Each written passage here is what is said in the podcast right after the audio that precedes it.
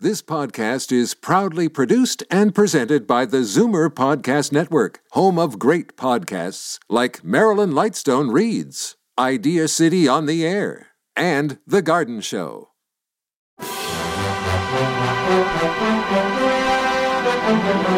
It's Zoomer Radio's Theater of the Mind with Frank Proctor.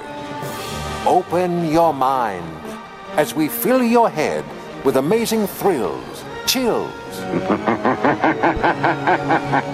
and laughs. Theater of the Mind. The best love programs from radio's golden age. Only on Zoomer Radio. Now, here is your master storyteller, Frank Proctor. Well, thank you, and welcome to the show. Come the end of April, we all have to face the inevitable doing our taxes. Is there anything more frustrating than to have to undertake that? You know, the receipts, where the heck did I put them, and all the other questions to offer up to the heavens, along with a few choice words, I'm sure. Well, take heart, you're not alone. Let's hear from Harold Perry as the great Gildersleeve, who himself is having a tough time doing his taxes. Kraft presents The Great Gildersleeve.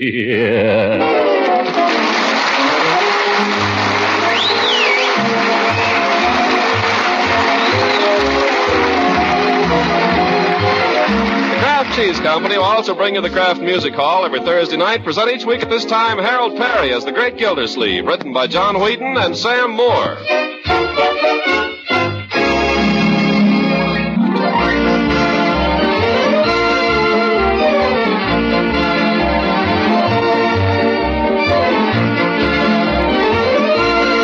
Now let's look in on the great Gildersleeve. It's a cold winter Saturday, and he's at home, occupying himself with some papers that look very important, while Leroy plays happily by the fire with his Christmas puppy. If you claim a credit in line 15, disregard lines 19A and B. Complete schedule L1 on page 4 and enter result in line 19C. Gibberish. Uh, has the puppy eaten this morning, Leroy? Oh, sure, he ate and ate and ate.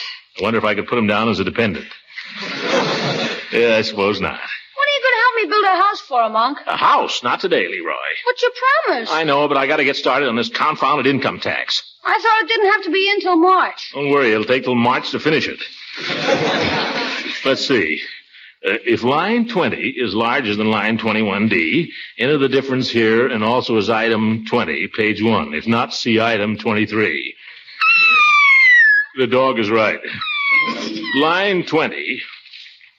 Confound it, Leroy. You'll have to keep the dog quiet. This thing is very complicated. Well, if he had his own house, he could go there and not bother anybody. I can't build it today, my boy, but I've got to have quiet. Okay. Have to be quiet, Stinky. What?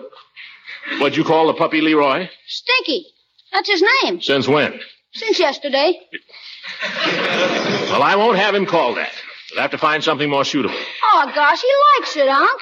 It suits him fine. If you'd give him a bath, it wouldn't be so appropriate. Why don't you go and give him a bath right now? It's bad for puppies to have baths in the winter. Nonsense. Who told you that?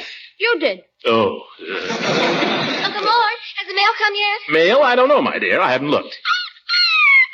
Oh, what's the matter, Stinky? Marjorie. What did I do? I do not like the name for the puppy. Can't we get a more dignified name for him? Like what? He wants to call him Rover. I didn't say anything about Rover. Although Rover's a nice name for a dog. Here, Rover. Here, Rover. Doesn't seem to go for it. you can't expect him to know it the first time. Here, Rover. Nice, Rover. Come to Uncle Mort, Rover. Rover. Ah. Don't you growl at me, you little mutt. He's not a mutt, he's an Airedale. An Airedale, well, he behaves like a mutt. Oh, he can't help it.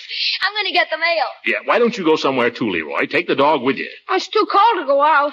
What is that to do? Uh, go practice your piano. You haven't practiced all week. Okay. Come on, Stick. Uh, Come on, Rover. Victory tax credit. This is a Lulu. Here you are, Uncle Mort. Some lovely mail to cheer you up. Huh? What is it? A bill from Dr. Hargrave. Uh, certainly didn't lose any time. I wonder what he'll have the nerve to charge me. All those fancy instruments, complicated tests. Well, I won't pay it, that's all. The robber. Well, what is it? to professional services, two dollars. What does he think I am, a pauper? Leroy. Say, there's something about deducting medical expenses on your income tax. Here, instruction 15. The deduction is limited to such expenses as. Oh, Leroy! Leroy! Oh, Leroy! Leroy, answer Bertie. Confound it, I've got to have quiet here. What do you want, Bertie? Did you feed Stinky this morning? Bertie. What's the matter, Mr. Gilsey? That's not the name I want that puppy called. It's very offensive. It sure is, but it fits him. what I want to know is how long is he going to be sleeping in my kitchen? Yeah, if he had a doghouse. Quiet! I've got to have absolute quiet here. Yes. That's more like it. Now, single person not living with husband or wife, 25%, plus 2% for each dependent of line four, but not more than $500 plus $100 for each dependent. By George, I give up. Come on, Leroy, let's build a doghouse for Stinky.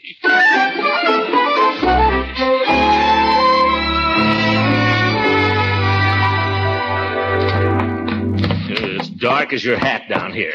You go ahead, Leroy, and turn on the light. I wonder if I can find it. It's right over where the workbench is. I know, but where's the workbench? Right under the light. Big help you are. Ouch! What's the matter? I bumped into something. Well, why don't you watch where you're going? Oh! Phew. Who left that there and what is it? It's my sled. What's your sled doing in the cellar? Oh, just polishing my runners. If I find it here again, Leroy, I'm going to burn it. Now turn on the light. I've got it. There. Leroy, I thought I told you to clean up this place way before Christmas. I did, Unc. You did. Just look at it. I know. Isn't it terrible? You clean up anything around here, and right away somebody messes it up. Yes. It's discouraging. I give up. Let's get on with the doghouse. Yeah, let's. Here's a soapbox I've been saving. Soapbox? I thought if we cut a hole in one end for a door and put a roof on it, That's no good. why not? In the first place, it's not big enough. We need something about three feet six inches. Three feet six inches. The dog is only a foot long. He won't always be a puppy, you know. You have to remember we're building for the future here. Besides, whatever's worth doing at all is worth doing well. Remember that. Get me one of those long boards over there. They got nails in them. We'll pull them out.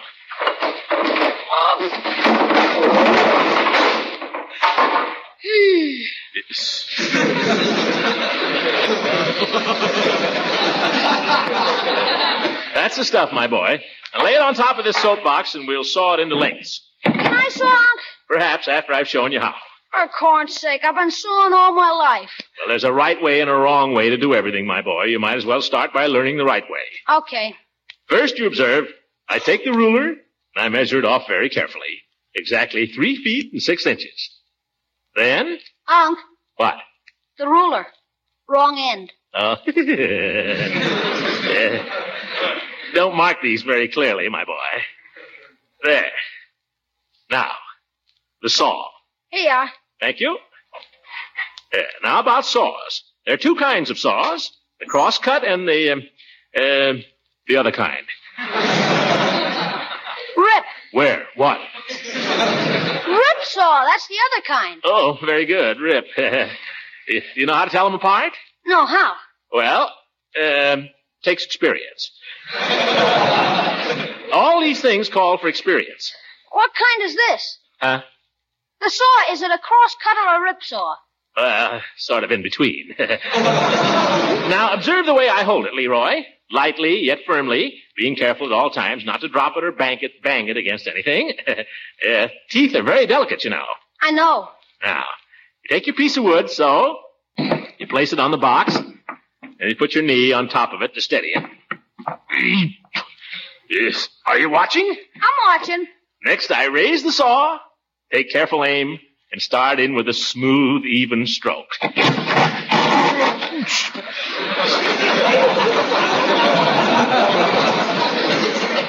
You hit a nail, Unc. Eh, darn bored. That's the trouble with it. That's bad for the saw. You don't have to tell me, Leroy. Only it wasn't my fault. But I'll tell you.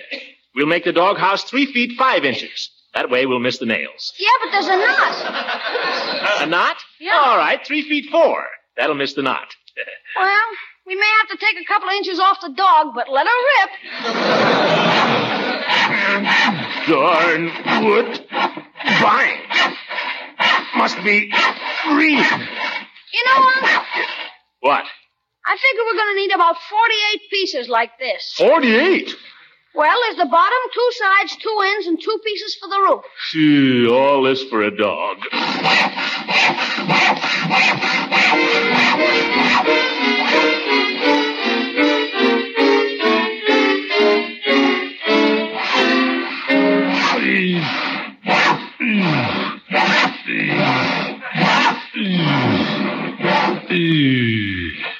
Smiler, I'm tired. Oh, no, Leroy.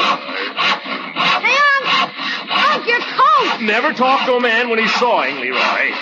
But your coat, you're sawing it. Oh, confounded thing. Stand back, Leroy. Here, Good work, Unc. That makes 17, only 31 to go. 31. Oh, Mr. Gildersleeve. Uh, down here, Bertie. My goodness, you've been down here all afternoon? Never talk to a man when he's sawing, Bertie. Don't be impudent, Leroy. Uh, excuse me, Mr. Gildersleeve. Miss Ransom's on the phone. Oh, Mrs. Ransom? Yes, and she wants to know could you come over to her house for a little tea? Could I? Oh, Unc. Uh, tell her I here I come, Bertie. But, Unc, what about the doghouse? Well, you get the idea now, Leroy. I'll leave the finishing touches to you. Finishing touches, we haven't even started. I don't know how to go on. I'll tell you what to do. You find a nice soap box and cut a hole in one end for a door. tell her I'll be right there, Bertie. Gosh, what a character.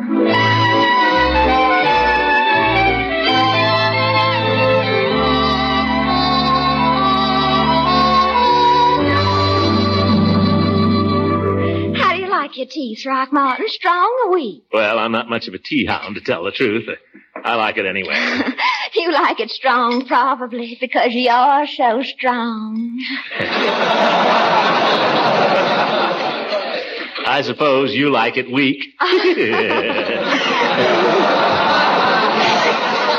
Oh, silly. Tell me, what are you doing this evening? Have you any plans? Uh, plans? Not a thing. Oh, good. You'll stay to supper then. Oh, will I? Leela, what's up? Come on, tell me. Oh, Throckmorton, you're so impetuous. All right, I'll sit over here then. now tell me. Well, drink your tea first. You know, Throckmorton, I've had a feeling you've been a little put out with me lately. Put out? I don't know where you got that. It's true. You know it is. Tell me, is it because of Dr. Hargrave? Why should I be put out about him? He means nothing to me, one way or the other. Well, I thought maybe it was because of that party New Year's Eve and because I've been seeing so much of him lately. Have you? This tea is good. Mm. I'm glad. I'm glad you like it. Uh, tell me now that you've been to him, don't you agree that he's wonderful? Who's wonderful? Dr. Hargrave. I don't see what's so wonderful about him. Just a doctor. Oh, but I think all doctors are wonderful. Uh, ever hear you rave about Dr. Pettibone? Of course, Pettibone doesn't kiss your hand. Throckmorton, if you're implying that Dr. Hargrave has made advances to me, you're mistaken. Gracious, he's much too busy to have any interest in poor little me. All he cares about is science. Uh, Hmm, that's all any real doctor cares about, science. Ah, I love science. uh-huh. I think he looks a little like Walter Pigeon, don't you? Who's Walder Pigeon? You mean to tell me you've never seen Walter Pigeon in the movies? I can't tell one movie actor from another. Oh, I saw him in the life of Madame Curie last week, and he was wonderful, even with a beard. Oh, so was Greer Garson. Huh? All she did was stand at his side day and night and be a help to him and bring him little things to eat. That's all I'd ask. What? Just to be allowed to stay at his side and feel that I was contributing my little bit to science. Are you talking about Walter Pigeon or Dr. Hargrave? Throckmorton, you're laughing at me. No, I'm not. Only Well, I... he doesn't laugh at me. He told me he'd take me along with him on a case sometime. Leela, if you got me over here just to tell me how wonderful Dr. Hargrave Oh, I'm is, sorry, Throckmorton. I know you're jealous, and I should. I'm not jealous. Just because I'm not a doctor, gosh, you'd think doctors were the only people who were wonderful. Oh, we can't all be doctors, Throckmorton. I know that. It takes all kinds. Thank you. Now, you're a businessman. That's wonderful, too. Well, It is. You understand about financial things and all. Things that just make my poor head swim. matter of training, that's all. Well, it's more than that. It takes genius. Hmm. well, of course, if you want to call it that. Oh, I just admire anyone so when they can add and subtract and everything. I bet Hargraves can't do it. I bet Waller Pigeon can't either. Hmm, that's why I asked you over this evening, Throckmorton. What? Why? Well, I, I thought we'd be here together and we could just. Well, you see, I got my income tax this morning and. I declare, I can't make head or tail of it. So that's it. Leela? Oh, but I'd stay by your side every minute, Throckmorton, and bring you little things to eat. please. Pretty, please. Uh, by George, I wish I'd stuck to Stinky in the doghouse.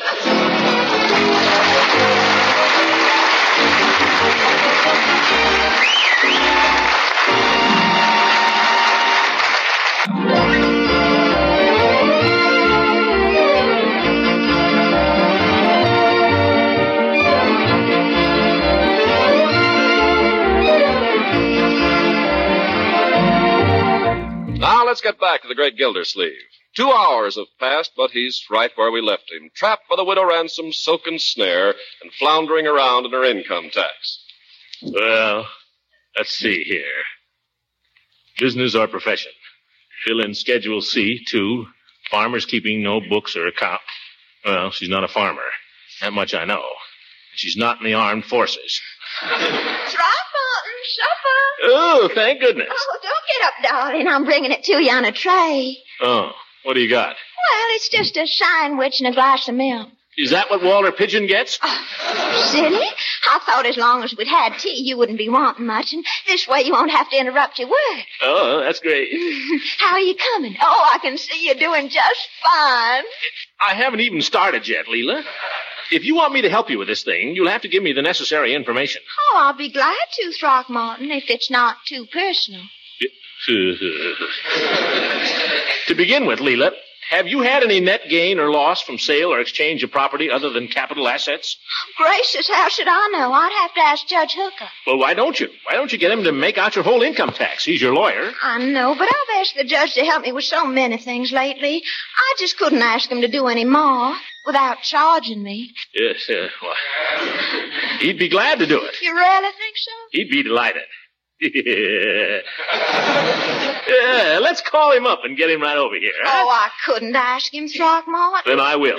Where's the telephone? Um, right over there under that door. You just lift up. Oh, cute. Yeah, it's Uh, right in the judge's line, Leela. He'll be. Hello, Judge. How'd you guess? Say, listen, you old son of a gun, where you been keeping yourself lately? I haven't seen you in a week. Is that any way to treat your friends? Oh, me too. Say, Judge, guess where I'm phoning you from? I'm at Leela's. Yes. Having more darn fun. But we got to thinking about you, Judge, and Leela said, gee, I wish Horace were here. And I said, I'll tell you what I'm going to do.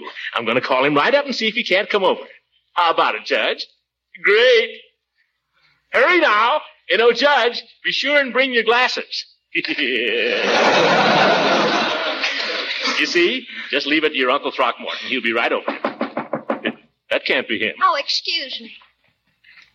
Why, it's Mr. Peavy. Come in. Peavy!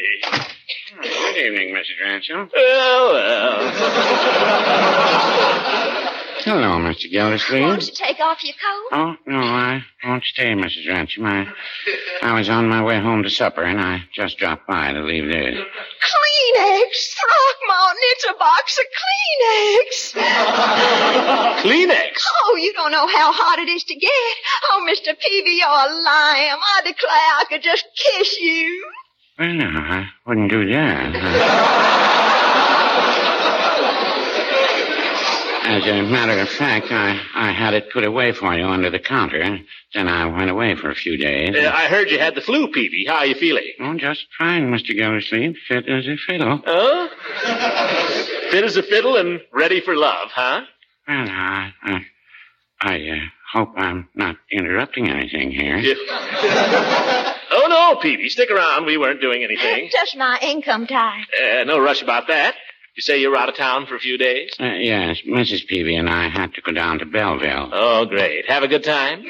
Well, uh, we were there on a rather sad errand. Ah, Oh. my uh, mother-in-law, Mrs. Peavy's mother. Oh, that's too bad. Well, I guess we all have to go sometime. Well, perhaps it was all for the best. Well, I raised that point, but Mrs. Peavy,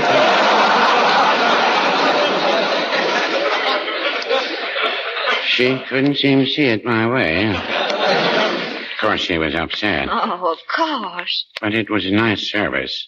Dr. Kaltenmeyer spoke a few words, and we saw a lot of people we hadn't seen in a long time. E- Everything was very nice. That's always such a comfort, I think. Yes. You know, the old lady lived with us for a good many years before she went to Belleville to live with her son. I guess it won't seem like home without her. Well, no, I, I guess I'd better be getting along home. Uh, don't rush off, Peavy. Oh, no, don't. We're not doing anything, just trying to finish my income tax. Yes, income tax. Have you looked at the thing yet, Peavy?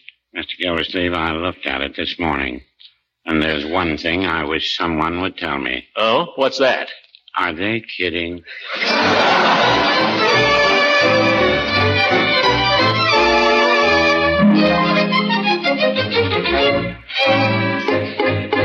Uh, thank heaven. Must be Hooker. I'll go. Well, hello, Judge. Come on in. Thank you, Gildy. By golly, I'm glad you called me up. I'm just in the mood for a little diversion. Oh, well, you came to the right place, Judge. Here, let me have your coat. Thank you. Yes, sir. Plenty of diversion. Charming hostess Indeed, she is. Where is Leela? in the other room. Plenty of diversion, Judge, and a chance to do a New Year's good deed, too. hmm Mm-hmm. Good deed? Uh huh. Say, Horace, let's help Leela with her income tax. Gildersleeve, you're a dirty dog. Why, Horace, the poor little girl is desperate. Are you going to let her think you're unwilling to help? well, I'm not unwilling. I just don't like to be invited to people's houses under false pretenses. Oh, Horace, now come on, be a sport. We'll have it done in no time. Well, I guess you haven't seen the new tax form. Well, Leela, here's Horace. Many hands make light work, you know. Oh, Horace, you're an angel to help me. Glad to do it for you, Leela. Glad to do it. Got your checkbooks here, deposit slips? Throckmorton, I knew he'd think of something practical right away. Here they are, Judge. Fine. Now, these represent all the money you received during the year, do they not? Well, practically. All my big checks are deposited. Only once in a while I get a little bitty dividend and I just cash that. this is going to be worse than I thought. Now, let me see that list of your securities. Now, write down all the dividends, whether you got 'em or not. Uh, here's the list. Remember, you made it out for me yourself. Yeah, I remember. Now, I see. One share of Happy Valley Light and Power, $5. One share of Fizdale Improvement Company, $5. Leela, let's go in the other room and let the judge He concentrate. might want to ask some questions. No, he's got all the stuff right there. Come on. Throckmorton, I don't feel right sneaking off like this while the judge is working. We weren't helping him any. When there's something I can do to help, I'll do it. Come on. Let's sit by the fire. No, I don't think we'd better somehow. Huh? Oh, I've got a great idea. Let's dance. Oh, no, the radio would disturb the judge. We won't use the radio. I'll just sing softly in your little ear. Well, just for a minute. Why, why do I love you? Why do you love me? Oh, you do dance nicely, Throckmorton. Now, now, let's just dance, shall we? Uh,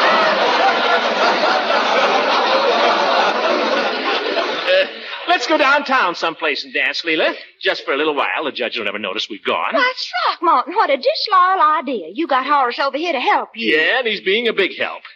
Listen, Leela. No, Throckmorton, stop. Hey, Gildersleeve, what's going on? Oh, we were just dancing, Judge. Dancing? I don't see any orchestra. Oh, Throckmorton was singing for the music. Well, that sounds more like what I came over for. Gildersleeve, suppose you go check my addition while I tread a few measures. Judge, I'll take your audition on trust. Now, I'd feel much better if you check it, Throckmorton. Uh, this is no fair, you old goat. Leela, may I have the pleasure of this dance? I'd be delighted, Judge. All right. Play, orchestra, play. Put on your old gray bonnet with a blue ribbon on it while I put old Dobbin to the shade. For we're off to Dover through the pews out clover on our golden wedding day. My goodness, Horace, you certainly dance vigorously. Thank you, Leela. You're a very good dancer yourself. Oh, thank you. You're looking very handsome, too. Now, George. Say, why don't you and I go down to Peavy's and get a soda? Throckmorton'll never notice. Why, Horace Hooker, I thought you came over here to help me. Well, I did, but Gildy's doing so well, I thought. Oh, come on. Just take us a few minutes. Judge, you ought to be ashamed. Is this man annoying you, madam? yeah.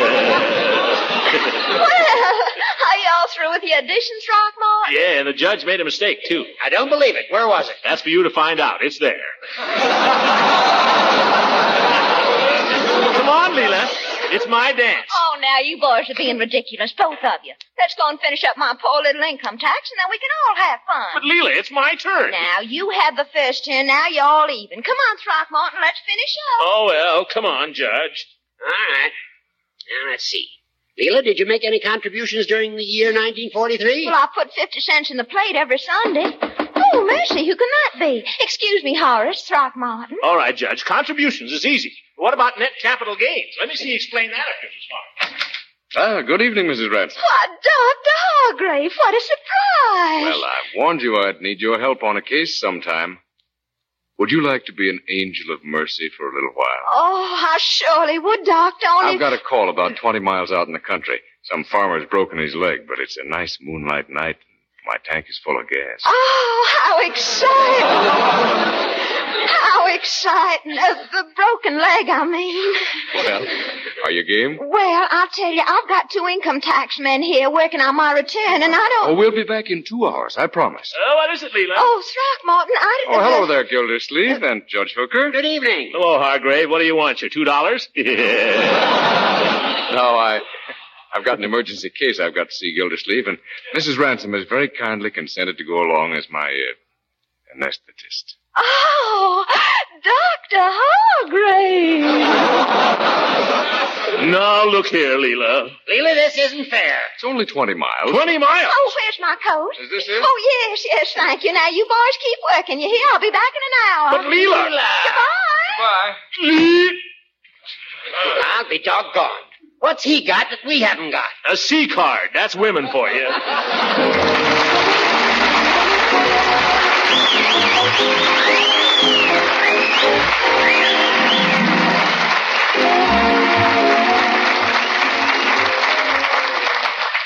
Leroy, it's half past eight. Bedtime, my boy. Why, so it is, Unc. I've been working so hard I didn't notice. Well, doing your homework? Oh no, I finished that Saturday. Huh? I've been cleaning up the cellar. Well, well. Good night, Uncle Mort. Phew. I wonder what's come over him. Good night, everybody.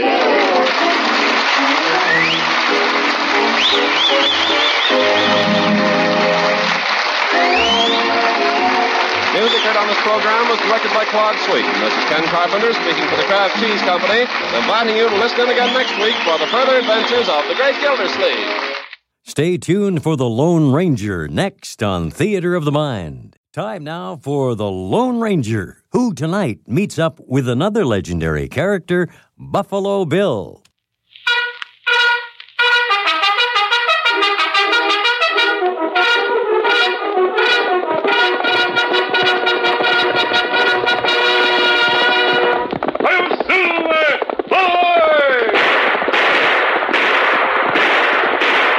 A fiery horse with the speed of light, a cloud of dust, and a hearty hi-yo silver, the Lone Ranger.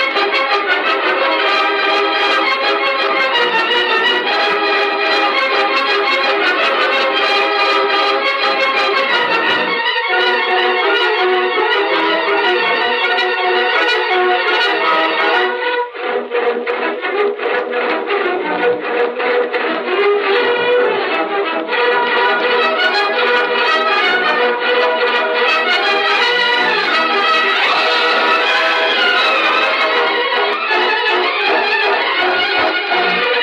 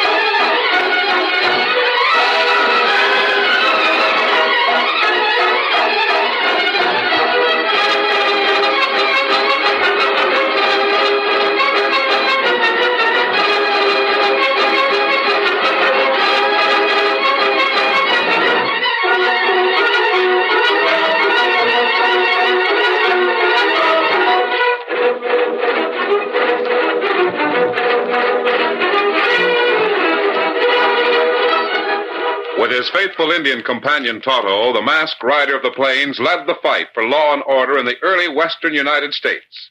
The stories of his strength and courage, his daring and resourcefulness have come down to us through the generations.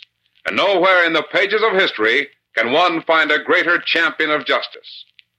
Return with us now to those thrilling days of yesteryear. From out of the past and the thundering hoofbeats of the great horse Silver, the Lone Ranger rides with Buffalo Bill. Come on, Silver! We're going to meet Bill Cody. I'm Silver!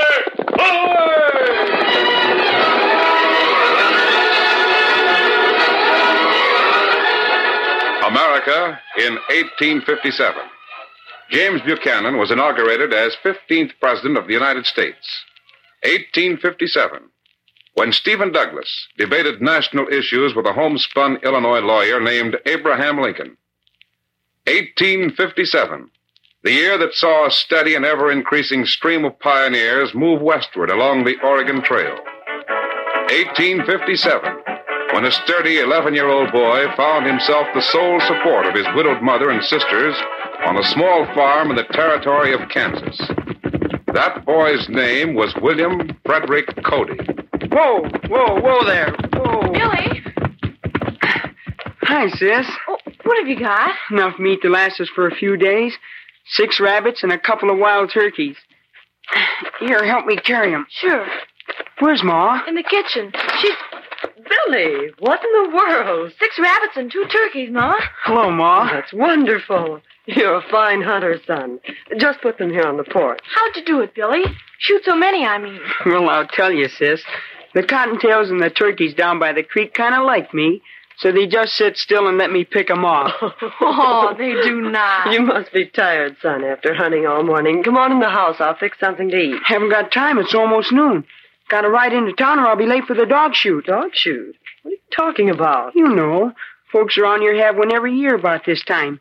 Anybody with a rifle can enter the contest. What sort of a contest? A crowd goes out about a quarter mile east of town, where all those prairie dog mounds are.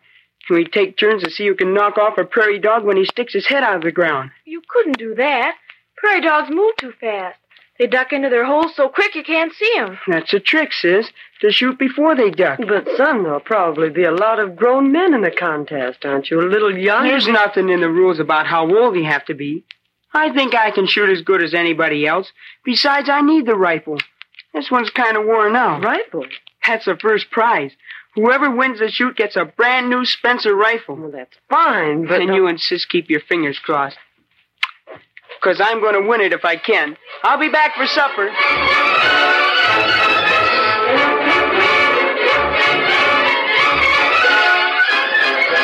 Well, if you folks will quiet down now, we'll start the prairie dog shoot. I got quite a list of names here. As I call them off, you Nimrod step up. Sam Pruitt, here. Art Olson, Jerry Gow, Frank and Charlie Slade, Link Sawyer. Mister? Oh, mister. Don't bother me, kid. I just want to be sure you got my name on that list. What? uh, your name? Sure, Bill Cody. Now, listen, kid. This contest is just for gents who can shoot, not for little jiggers like The you. rules say anybody can enter. Well, I don't know. right. Uh, let him shoot if he wants to. Hey, you ain't gonna let a youngster like him shoot against men, are you? Now, wait a minute, Link Sawyer. You ain't over 16 yourself. I'll bet he's not half that old. I am too. I'm 11 going on 12, and I can shoot as good as Link any day. Why, you little. Hold it, Sawyer. Boy's right. This contest is for everybody. So the last name on my list is. Uh, uh, Bill Cody. Bill Cody. now, here's the rules. As you can see, there are 50 or 60 prairie dog mounds all around us. None of the critters are in sight now, but you never can tell when one of them will pop his head out of one of those holes. Each of you gents gets three chances. and I'm here to tell you one hit out of three is mighty fine shooting. All right. First man is Sam Pruitt. Ready, Sam? Yeah. There's one, Sam. Nail him. Missed. Ah, The little critter ducked back in his hole. Better luck next time, Sam. Olson, it's your turn. Step right up. They're popping up all over. Shoot! Uh, the devil's too fast. Next man is Jerry Gow. Step up, Jerry.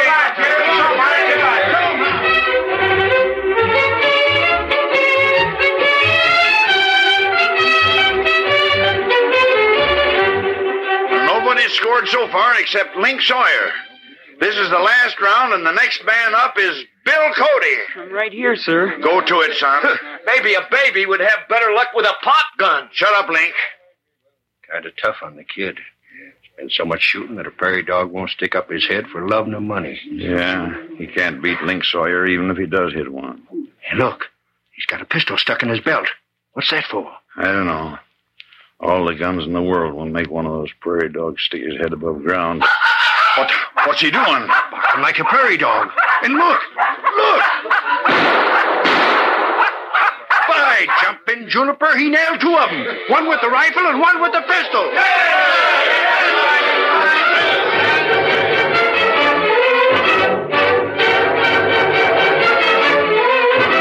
Bill Cody, you're a crack shot. Never saw such shooting in my life. Here's the new rifle, son. You won it fair and square. Thanks. Say, how'd you ever get that idea of making them prairie dogs show their heads? Imitating another dog sure did the trick. Well, I just figured if I was a prairie dog hiding in a hole, what would I stick my head up for? I don't know. What? Another prairie dog. Thanks again for the rifle, mister. I gotta be going now. Promise Ma I'd be home for supper.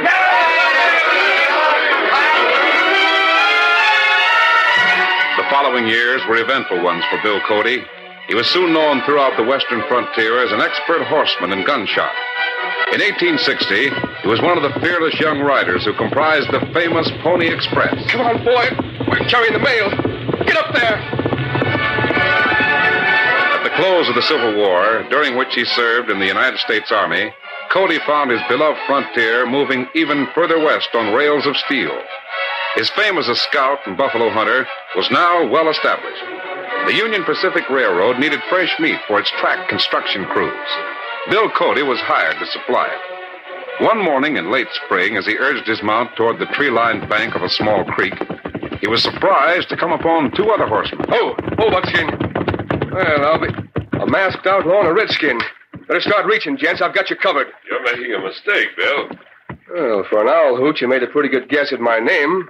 I don't I aren't outlaw. Sure, you deny that. What'd you say? Who's Tonto? My Indian friend, You call him Tonto. Say, where's the horse you're riding, stranger? Silver's right over there. Ground hitch. Silver. Then, then you must Why be. don't you dismount, Bill? Come on over and sit down. Yeah. Now I know I'm right. You're the Lone Ranger. I uh, guess I was a little bit previous throwing down on you like I did. It's always best to be on the safe side. You know, you're the one person I've always wanted to meet. Never figured it'd happen like this. I've been anxious to meet you, Cody.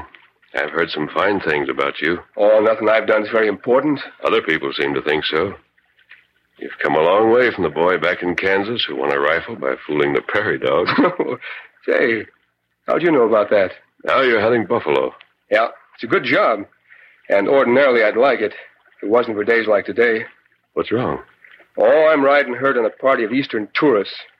They're waiting over near the railroad about a mile south of here. What's the idea? They want to watch me kill some buffalo. Getting a few shots themselves, I guess. There's a herd grazing up at this end of the valley. I'm supposed to drive 'em down past the tourists. That shouldn't be hard. No. But while I'm doing it, I'm liable to lose my chance to bag the day's meat supply for the railroad men. I can't get out of it, though, so might as well. get Uh, on. wait a minute, Bill. Suppose a buffalo came down the valley without you hurting them. Couldn't you get in all the shots you need that way? Yeah, Uh, sure. But you know what contrary critters buffalo are. No way of figuring where they'll head for. Besides, I've got to be careful.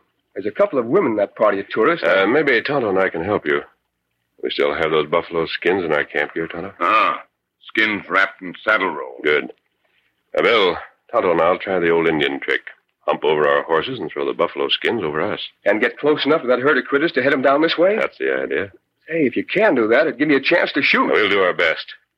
Now, you go back and chaperone the tourists. Remember, Tonto and I'll be trailing that herd disguised as a couple of buffalo. So don't let your eastern friends throw any wild shots. Hmm. I'll watch 'em.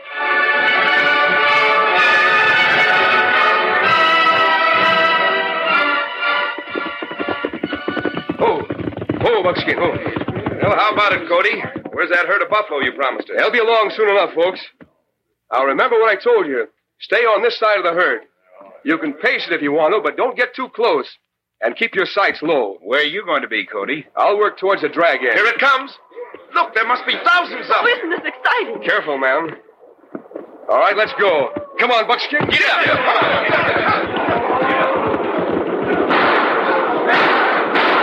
Eh, He's running away. Help! Help!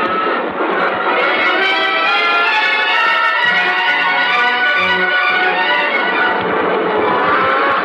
Fools have tried to burn stampeding. Ah, That woman will be killed unless we get. Come on, Silver. Get him up, scout.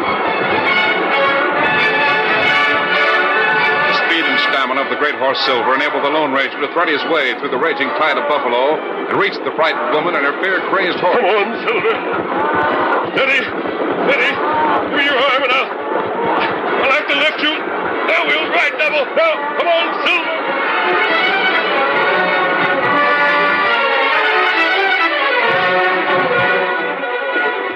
Oh, whoa, Buckskin. I'm sorry the herd stampeded, but there's no way to figure those things. That's all right, Cody. It wasn't your fault. That was great sport anyway. The woman isn't seriously hurt, just frightened. Frightened? What happened? I don't know exactly. We all became separated, and I couldn't see anything in the dust. She's all right now. Just fainted, I think. I sent her back to camp before she had any more crazy dreams. Dreams? Yeah. Guess her horse got out of control. Then she claims that one of the buffalo turned into a tall man wearing a black mask, that he saved her life, and that another buffalo turned into an Indian. so that's what happened. Maybe the woman wasn't as crazy as you think. What? Uh, nothing. You wouldn't understand. By the way, Bill, you did quite a bit of shooting. How many buffalo did you get? Just 12. It's all the ammunition I had. Two six guns. You mean you. 12 Buffalo with 12 bullets? Ned can hardly believe it. Even though he's been writing stories like that about you for the past two years. Writing stories? Sure. This is Ned Buntline. Writes for magazines and newspapers. He calls his stories Bill Cody in the Wild West. Bill Cody the Buffalo Hunter. Stuff like that. I won't write any more of those kind of names.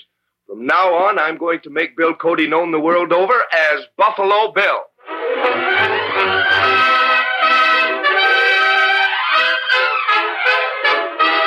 The curtain falls on the first act of our Lone Ranger story. Before the next exciting scenes, please permit us to pause for just a few moments.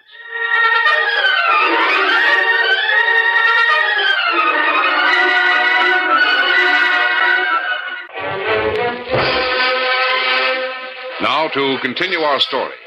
It was four years later, after he had completed his job as official hunter for the railroad, that Buffalo Bill became an Army scout attached to General Sheridan's command.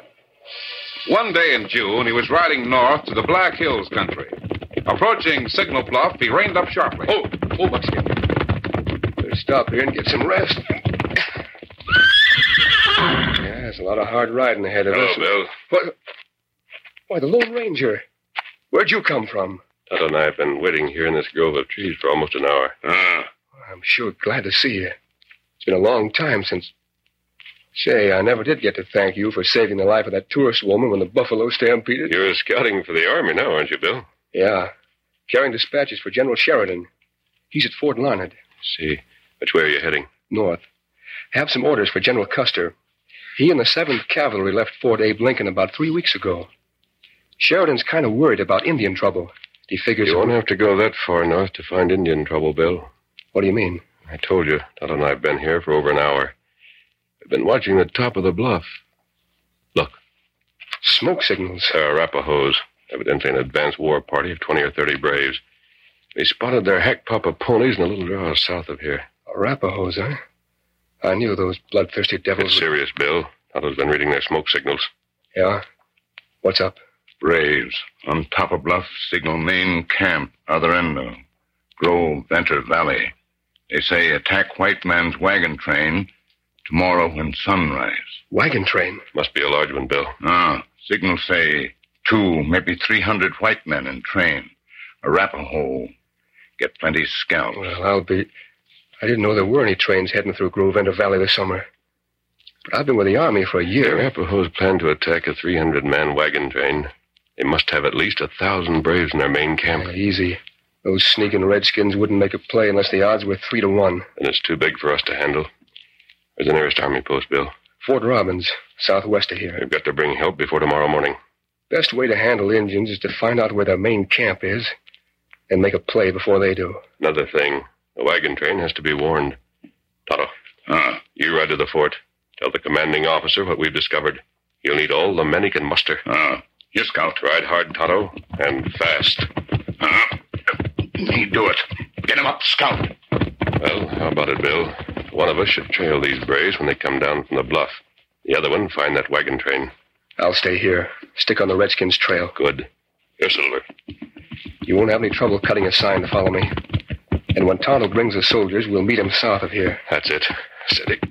Steady, Silver. Easy, Say, man. I forgot to ask you. Yeah? Where were you and your friend heading when you stumbled onto this? Trailing a renegade white who's been selling a lot of whiskey to the Indians. Yeah? His name is. Oh, but all that can wait till later. Bill, look. The Braves have left the top of the bluff. They'll be down here in a few minutes. You skin out for the wagon train. I'll trail these red devils. Right. Come on, Silver. It was many miles of hard riding, and an hour past sundown before the Lone Ranger reached the western end of Groventer Valley and sighted the wagon train. He saw almost a hundred prairie schooners and wagons circled for the night around several large campfires. The fact that no guards were posted enabled him to reach the camp unchallenged. Oh, oh, Silver, steady. Easy now. You wait here, boy. I'll be right back. Oh, just a minute. Who's the leader of this wagon train? Where can I find him? Ask an outlaw. You I'm can't. no outlaw, but I can't waste time arguing with you. A gun. Mr. Everett. Mr. Everett. Yes, what is it? Can you, co- I mean, uh, come out here and. What's the trouble? With this man, he. You he, it. Please wait a Don't worry about my mask, Mr. Everett. If you're in charge of this train, I have important news for you. Who are you? I've ridden here from Signal Bluff to tell you that the Arapahoes are on the warpath. They intend to attack your wagon train at daybreak. Arapahoes? How do you know? We read their smoke signals to the main camp, which is hidden somewhere near here. An Indian raid. You mind telling me who's scouting for you? Who brought you into the valley? Now, wait a minute. I don't know you. Why should I tell someone who rides in here wearing a The mask? fact that you don't know me doesn't make the danger any less. Buffalo Bill and I are Buffalo good. Bill? I know him. He's trailing a party of Arapahoes right this minute, trying to locate their main camp. We've sent to Fort Robbins for soldiers to help you. You know, stranger, in spite of that mask, I almost believe you. Good. I promise you, you're making no mistake. Now, uh, where's your trail scout? Well, he's not here. He was ahead of us all afternoon. Hasn't come back yet. Hasn't. That's strange that a scout wouldn't stay with. What's his name? Fella named Sawyer, Link Sawyer. We hired him back in Missouri when we formed the train for Oregon. Sawyer? You know him? Sawyer's a man that I've been. No wonder you fell right into an Indian trap. What do you mean? There isn't time to explain. Now listen carefully. You value your own life and the life of every man, woman, and child in this train. Do what I say. What is it? Break out every gun you have. Bank your fires and keep the women and children near them. Arm every man and post guards at least a quarter mile on all sides. I'll do it. What are you All going to do? Buffalo Bill and I can do is to try to find the Arapahoe camp and hope the Tontos reach Fort Robbins. Now remember what I said. Break out every gun. Steady, big fella. Come on, Silver. The Lone Ranger rode back to Signal Bluff as fast as Silver could take him. There he found a trail sign that told an ominous story. From the broken underbrush, many hoof prints, and the bodies of several dead Indians, he knew that Buffalo Bill had been discovered by the Arapaho Braves. Whether the famous scout had been killed could be answered only by trailing the Indians who had evidently survived his gunfire. It was several hours later before the Lone Ranger finally found the Arapaho's main camp. He saw hundreds of teepees pitched around a cleared square that was lit by flaming torches. Scores of half naked savages danced to the throb of Indian drums and the wild shouts of shamans and medicine men. Thankful that it was still dark, the Lone Ranger dismounted and slipped quietly through the shadows until he reached the edge of the camp. Suddenly, the drums and dancing ceased. A ghastly hush fell over the ranks of Arapaho warriors as a weirdly clad shaman or witch doctor walked to the center of the cleared space. He wore a hideous mask that resembled a skull, with curved horns protruding from a wig of dyed porcupine quills. The moment he started to speak, the Lone Ranger realized he was not an Indian. He was a white man. Hear me, O mighty warriors of the Arapaho. We have captured the yellow-haired white man who has also brought death to many of our people. Now he must die. He must die in the flames of a burning stake. And at sunrise we ride to find many more white scouts. They wait for us in Grove Bender Valley. This is the will of the war god. Familiar with Indian customs, the Lone Ranger knew from what he had heard that Buffalo Bill was probably being held in one of the teepees. The question was how to find him before the war dance ended. Moving quickly in darkness, he reached the rear of what appeared to be the largest buckskin lodge. He slit the taut covering with a pocket knife. What's the. Bill, I came to set you free. Behind you, watch out. Tomahawk didn't miss your skull half an inch. Thanks for warning me. What are you thanking me for? You're the one who's always popping up just when I'm in a spot too tight to get out of. Here, mind cutting these ropes? Sure. They spotted me at the bluff before I knew it. There were too many red varmints for one man to handle. Yes, I thought so. I've warned the wagon train. That Dance out there is liable to stop any minute. Yeah, I now. know. Say, the shaman these Arapahoes have got is no more a redskin than I am. I heard him talk. So did I. He's a renegade white tunnel I've been trailing. Name is Link Sawyer. Link Sawyer. Well, I'll You know him? Yeah, I used to. Back in Kansas when I was a kid. He's the one who's responsible for all of this. Hired out to the wagon train as a scout and led them into this trap. Link Sawyer. He always was an ornery cuss. Well, the Redskins left my Winchester here with me. I ought to take it. Killing Sawyer now would only make things worse. The toughest job is ahead of us, getting out of this camp. Come on. Oh, it won't be long till they find out. We've got to run for it. My horse is still too far away to call him. Head for that gully over there. We'll have to hide.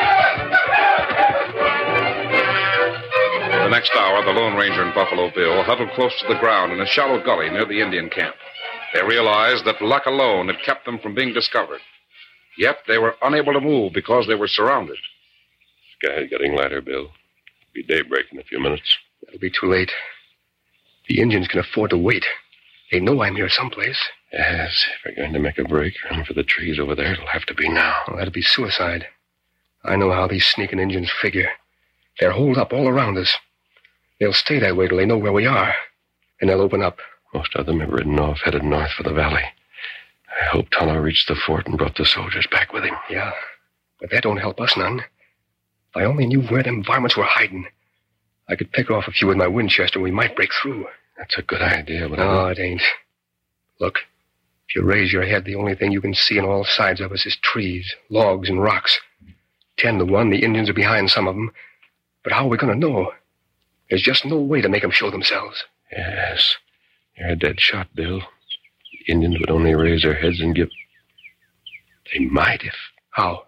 Listen, didn't I hear a story a long time ago about you and some prairie dogs who wouldn't show their heads? Some prairie do- Yeah. Yeah, it's worth a try. If it does work, we'll have to run fast before the rest of them realize what's going on. Well, it's light enough to see now. So here goes. That's it. There's three of them, Bill. Over this way. Come on. There's one way clear.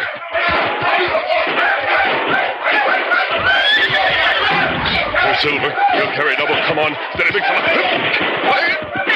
Come on, Silver!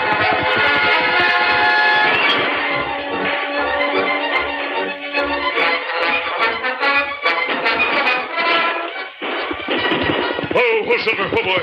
Oh, look, it's a wagon train. They're putting up a good fight, but there's too many Arapahoes. They'll just keep circling like that till they finally close in. And to think that Sawyer, that dirty low-down murdering... Bill, listen. The soldiers, and they're really slapping leather. Come on, Silver!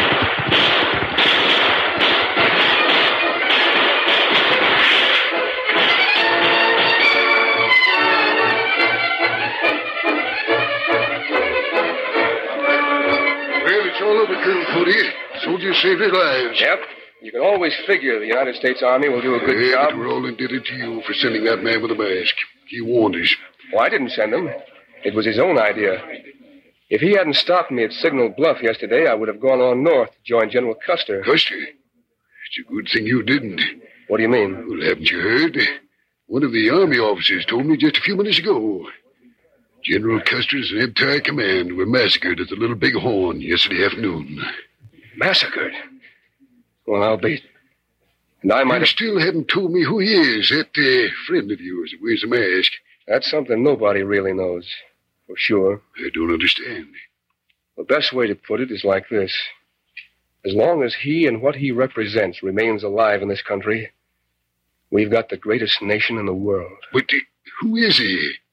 The Lone Ranger.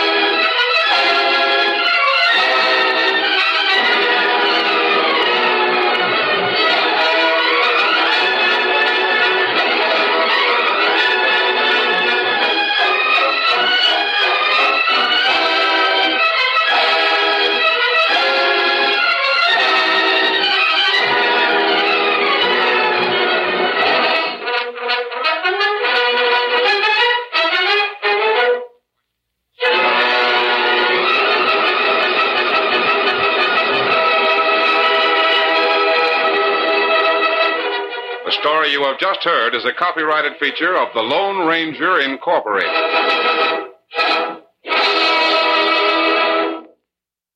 Thank you for listening. Tomorrow night it's The Shadow, followed by The Aldridge Family. Thanks to Joel Schoenwell and Paul Stringer for technical support. The executive producer for Theater of the Mind is Moses Neimer. I'm Frank Proctor. Have a great night. This podcast is proudly produced and presented by the Zoomer Podcast Network, home of great podcasts like Marilyn Lightstone Reads, Idea City on the Air, and The Garden Show.